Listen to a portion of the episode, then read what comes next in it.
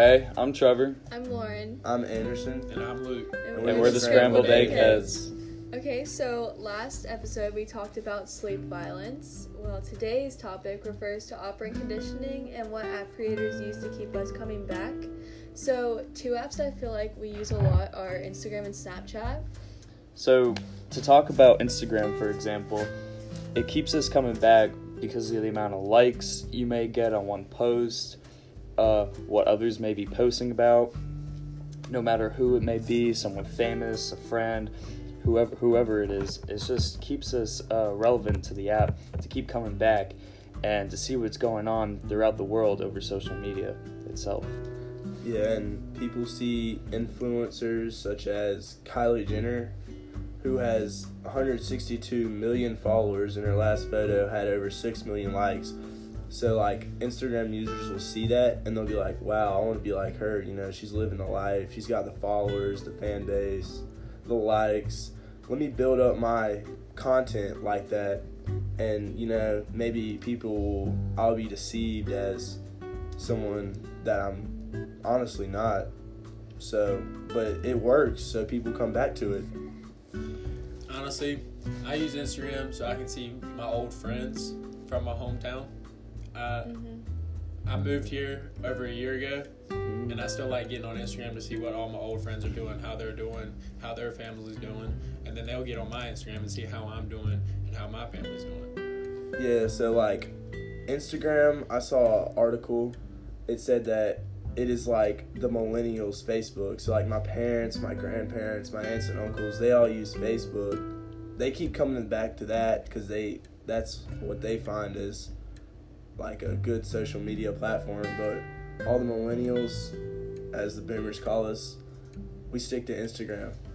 Yeah, another article by the um, social media psychologist, he talks about how foreign places like uh, across the world, when I, where places we can't reach in high school, like we can't afford that um, on a regular basis, we see pictures of that and we want to have that, so we keep coming back to see more of like what life could be like in other places whenever you're a big like famous person or you have a lot of money.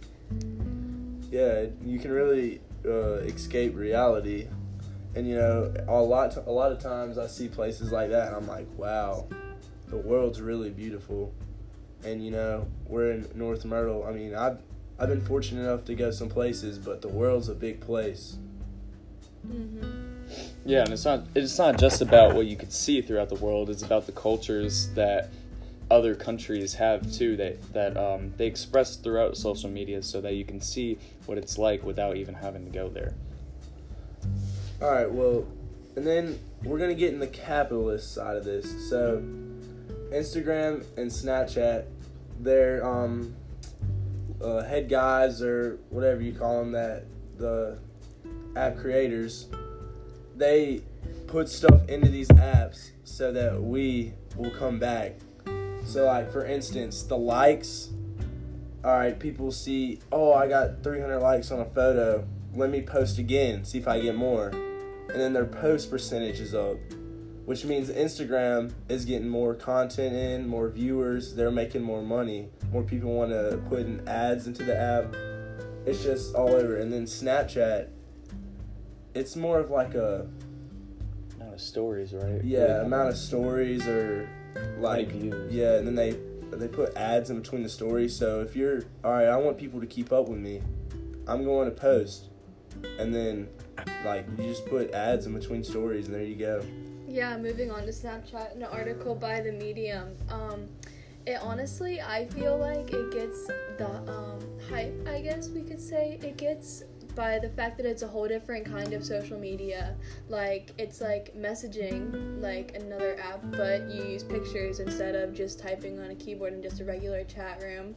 Mm-hmm. And it's like got that disappearing feature, you know, where you can post something on your story but it'll disappear in 24 hours. So I feel like that's one thing that would keep us coming back. The disappearing feature is one of the biggest things. Teenagers nowadays don't like using stuff like iMessage and stuff because the messages are saved and their parents can see it and everything. Well, on Snapchat, you can send a picture of yourself or send a message, and after you send it, that message has disappeared. So kids like kids like to do that just in case they're doing something they're not supposed to do. They can send that picture or send that message, and it'll be it'll be gone forever. Yeah, I guess it could have a Well, negative technically, connotation to it's it. not gone forever, but we that's think digital it's gone footprint, forever. but Yeah, still. exactly. yeah.